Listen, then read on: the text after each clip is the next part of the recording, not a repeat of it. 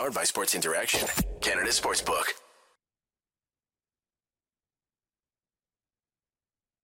Uh, thank you guys for bearing with me. So I'm going to start again. um, I'm Sam. I'm joined by Anna Forsyth of the C4 podcast. You can find her on Twitter at A4603. Um, Canucks lose 5 2 to the Seattle Kraken tonight, blow another 2 0 lead. Not ideal. Yeah. I mean, the whole game was just uninspiring, right? Like, losing, but also just losing rather pathetically. Yeah. Yeah. Um, I like to start off these these segments with asking our guests uh, what was the highlight of the game for you and what was the biggest storyline for you? Highlight of the game. Um, tricky one. I think someone on Twitter suggested it was John Garrett talking about his false teeth. Um, but yeah, like sure, let's put it as like the continuing growth of Dakota Joshua. Like that's gonna be my highlight. Um, storyline of the game. Uh, just yeah, like it was just a kind of pathetic game, I'd say. The storyline should be Canucks should be like doing something, not winning, but something, right? Like playing some more inspiring hockey, playing for their jobs next year, um, proving something. But yeah, they definitely were not that. Yeah, if you're if you're joining us, I see the numbers just climbing in in the chat. Um, Canucks lose five two. Um, if you are in the chat, hit like, subscribe. Um, thanks for joining us. I know that was a. It's always hard to do the post game recaps for these games um, because there's just it's such a frustrating thing to watch. Um, Canucks mm-hmm. out to a hot start as usual two nothing two nothing lead. Uh, Elias Pettersson, Anthony Beauvillier with the goals, and then then it just kind of all comes crashing down from there. Although you know, I did think the the period before the Kraken scored the shorthanded goal was at least exciting. Yeah, the couple of minutes with the back to back. But yeah, I mean, what do you even say? What do you think, chat? What was what was your highlight of the game? That's that's what I want to know. Um, I just, you know, they kind of they just fell apart and never never really pushed back. And I I don't know what you do with that at this point. I know they've been on obviously a hot streak in March. Um, played themselves kind of out of the bottom five, definitely close to almost out of the bottom 10. Mm-hmm. Um, Tony Smolek says the tank rolls on. I don't know. I don't think so, Tony. I think the tank is over. I think March killed the tank. Yeah. Tocchet killed the tank. Um, Tocchet, Tocchet absolutely killed the tank. Tocchet and the schedule killed the tank. Yeah. I mean, looking down the stretch, you just thought there are so many games that are hard to lose. Yeah. Um, like, what do you do when you play the Ducks and you play uh, um, Chicago and stuff like that. But honestly, on paper, losing 5 2 to a playoff bound team um, with your new signing, like your new guy you just traded for scoring, and Dakota Joshua getting another assist, like, it should be good, but just the hockey they were playing was blah. Yeah, blah blah is good. Kaya says, Hi, Sam. This team is still in the bottom 10. There is still no hope.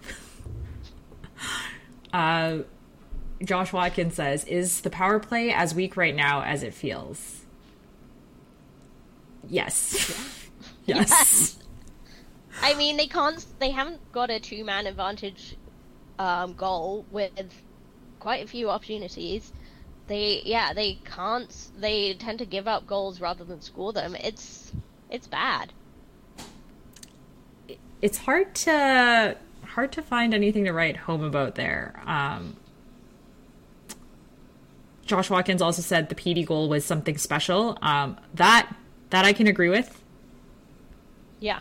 Is Let's there- put that as a highlight because that was yeah, that was like a pure section as a pure section of play was great. Um, Elias Pettersson. Let's talk. Let's talk about Elias Pettersson.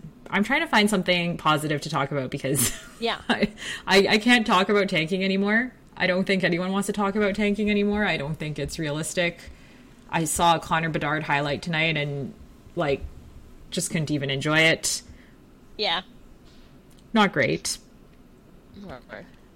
But Pettersson, yeah, Pettersson, like, I mean, Thomas John said it in the intermission, backed up the money truck. Like, get Pettersson signed to an extension. He's your franchise player. He is becoming a leader on the team on and off the ice. Like, really, if you don't keep Pettersson around, what the heck are you doing? I mean, I yeah, I don't think there's any any. I can't see them not keeping him. I think they're going to have to do it. It's just a question of money at this point. and what Yeah. they're able to do. Kaya really rubbing salt in the wound tonight. We never lost to the Kraken under Bruce Boudreau. A very good point. I mean, true. That was the first loss to them in Rogers Arena.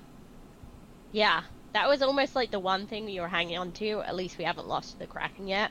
And now And they have now they have twice. Yeah. Um, back to Petey.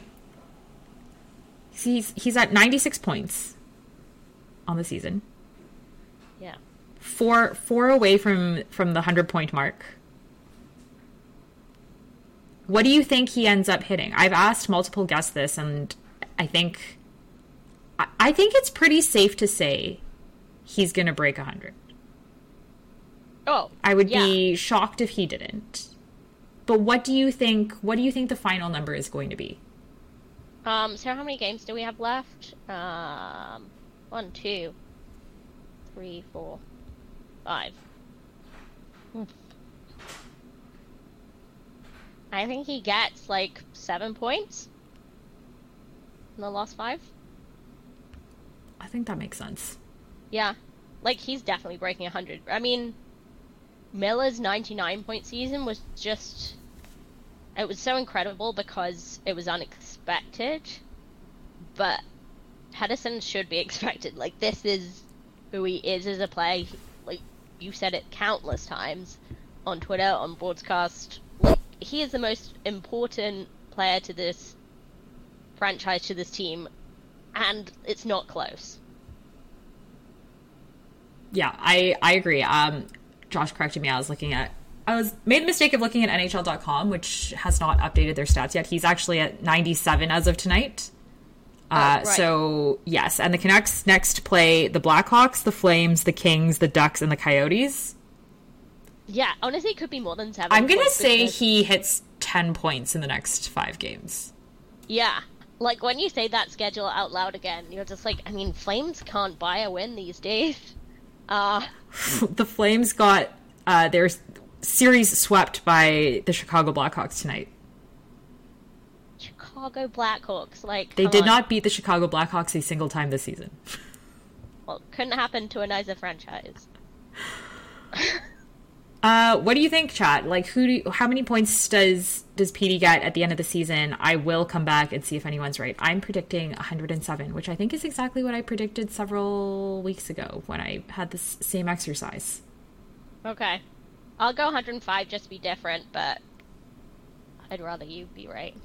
We'll do Prices Right rules. If it's 106, you win. Ooh, I like that.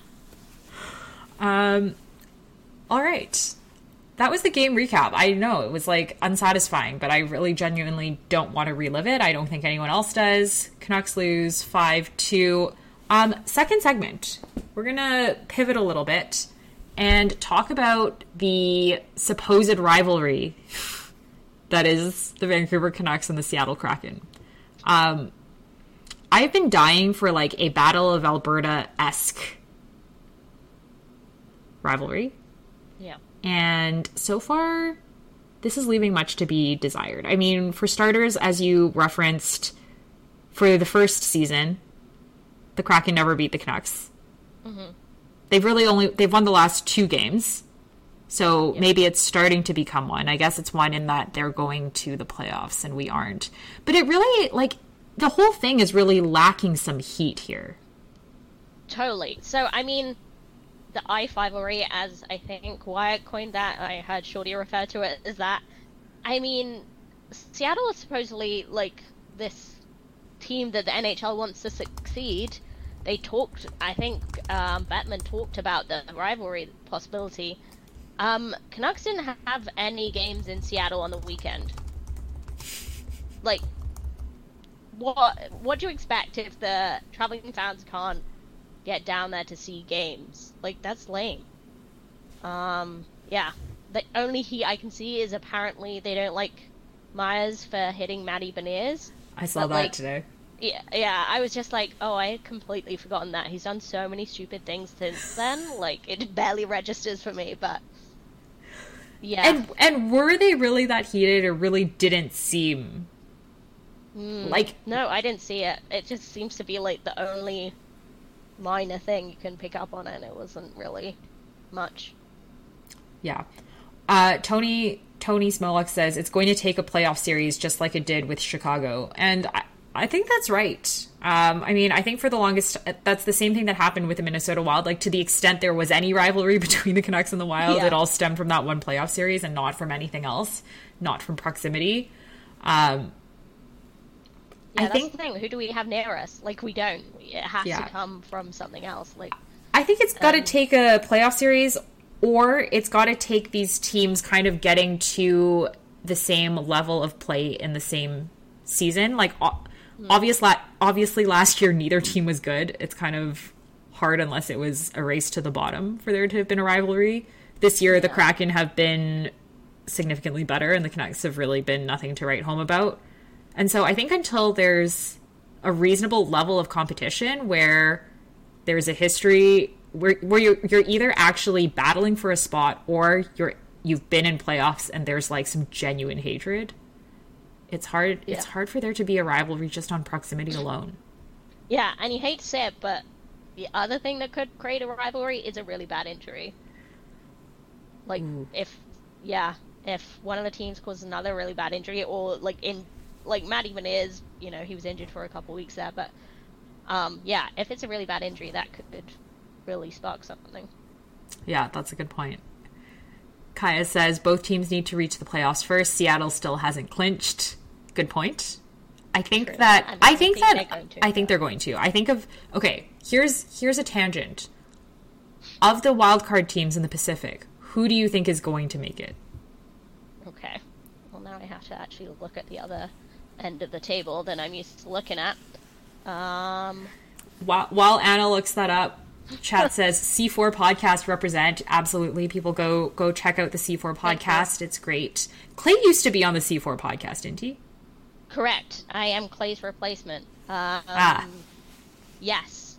It was originally started way back when by Clay Imoo and Chris Golden. Um, they picked up a couple of strays in Matt and Adam, and then me. Like, I kind of would sub in for Clay um, when he was gone, and now here I am a few years later. Amazing. Um, Um, so everyone go go follow the C4 podcast and go follow Anna. Uh, she's on Yeah. Twitter at a4603. Uh, Josh Watkins says the league's total inability and unwillingness to try and manufacture any sort of rivalry is both baffling and unsurprising for the NHL. Yes, absolutely. Mm-hmm. The league could absolutely do way more to manufacture rivalries amongst all of its teams, and it really just doesn't. Yeah.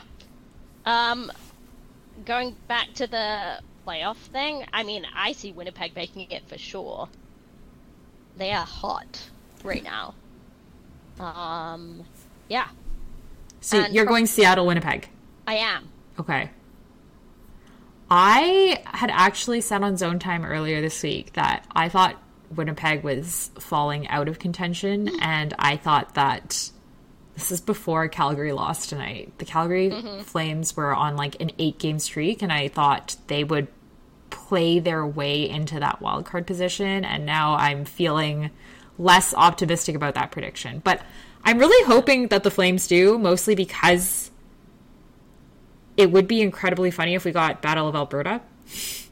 by virtue of the wildcard spot. That's what I'm really hoping for. Yeah, I mean, Battle of Alberta did not disappoint um, last year, so that would be more fun. Yeah. Um, for sure, but yeah, we'll see. Um, Andy says Anna is an upgrade, in my opinion. JK, love you all. wow. Um, home and away multi-game stands the way that MLB does. Also, also a great suggestion. I think anytime there's back-to-back, whether or not the teams have a rivalry or not, that leads to a lot of bad blood. Yeah, I mean, remember the COVID season? Like, Canucks were awful, but like playing so much against the Habs just like really stoked the fire there. So, yeah, I don't hate that. Yeah. Um, Kaya makes a great point. The outdoor games should have been Kraken versus Canucks for rivalry. Why is Vegas necessary here? Yeah, and that that also goes to Josh's point that like the league isn't even trying uh, to make this a rivalry. Yeah, I mean Seattle doing great attendance wise. Um, it's really hard to get into games. It's very expensive, but yeah, like is that going to last forever? Like rivalries are kind of a good, good way to keep people interested. I yeah, that's that's abs- that's absolutely true. Um, I will say the Canucks' last outdoor game obviously resulted in legendary, iconic moments for this franchise. So maybe we're not eager to revisit being a participant in an outdoor game. Yeah, I I truly believe Canucks don't deserve another outdoor game, but it should definitely not be in Vancouver. But you know, for the rivalry. Okay. Speaking of going to Kraken games, that's what we're going to tackle in our third segment. Um, if you're just joining us, the Canucks lose 5 2 to the Seattle Kraken. They raced out to a 2 0 lead uh, on the backs of goals from Elias Pettersson and Anthony Beauvillier, and then they proceeded to blow yet another multi goal lead. I have lost track of how many multi goal leads they have blown this season. It's got to be close to a record, if it isn't already. Um, but we're going to talk about something more fun. Um, so Anna was at the last game in Seattle and went to Climate Pledge Arena, which I still have not been to, and she's going to tell us about her experience there. And I would love in the chat if you've been to Seattle or if you've been to another arena, what about the fan experience at other arenas is better than Rogers, and what about the fan experience is worse than Rogers? Yeah, I, I mean, first of all, I was very excited to go. Wish it could have been a Canucks game, obviously, but yeah, saw a pretty miserable game of hockey. Um, between the Kraken and the Kings was not good hockey at all, but um, arena experience, the in-game entertainment was even better than I thought it was going to be. The fans loved it. They have fun little bits they really lean into it being by the sea in a really cheesy way, but it works, you know? Like, people are having fun, and yeah, I thought it was really well done. The arena itself was kind of disappointing. Oh, really? Yeah.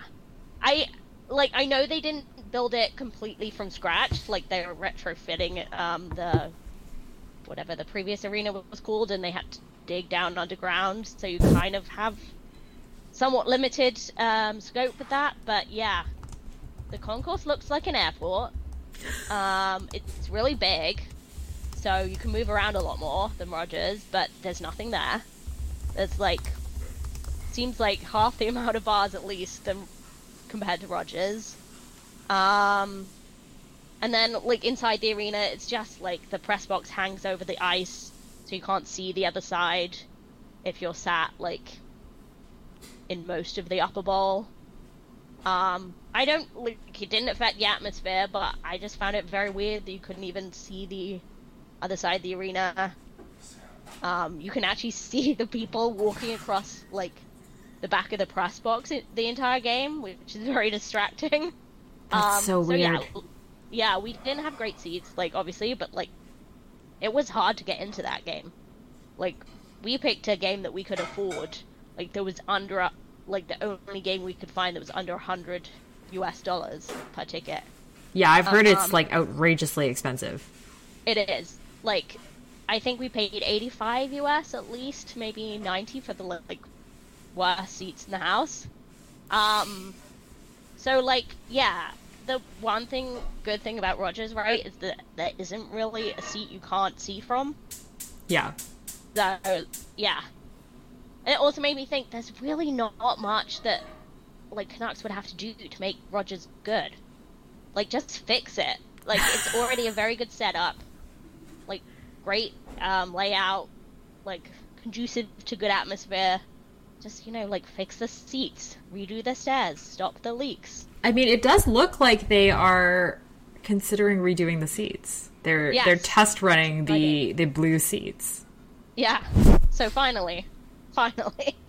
But yeah, I would be so curious to other people's experience um, if anyone else has been to Climate Pledge because I thought I was both like surprised in a good and bad way going. Yeah. Also, it has a very weird smell.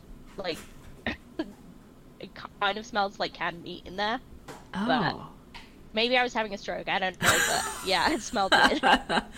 Um, Andy says, question for Anna: How far is the arena from major infrastructure like the Amtrak station? oh, so we ended up walking, but like it's right downtown, so like it's so easy to get to. Like, and that's another great thing about it is that it's kind of in this entertainment district. So we walk past the Opera House. It's right by there. Like, you're walking like five minutes to get to all the major like bars. You ten minutes to get to Pike Place. Like, Wow. it's really like right there. So I love that about it. It's very walkable. Um, I don't actually know the transit link up, but like it's right downtown, so I imagine it's really easy. That's cool. Um, David W says the only two NHL arenas in which I've ever been inside have been Maple Leaf Gardens and what's become Scotiabank Arena. Pretty, pretty good, pretty good ones. Tony Smolak says Maple. historical, yeah. Tony Smolak says Maple Leaf Gardens and the Montreal Forum can't compete with 100 years of history. Uh, I am so jealous of that, Tony. Yeah. I have been inside the Bell Center, but not inside uh, the Montreal Forum. I have only been to Rogers, now Climate Pledge, and TD Garden, so yeah. That's pretty good. I have been to I have been to the Bell Center, I have been to the ACC, and I have been to uh, the Fortress, so T-Mobile in Vegas, which is Right. glorious. Like 10 out of 10 recommend if you haven't been. Yeah, that's the only thing that makes me want to go back to Vegas. I do not like it there, but I want to go to a Golden Knights game big time. Yeah. Um, highly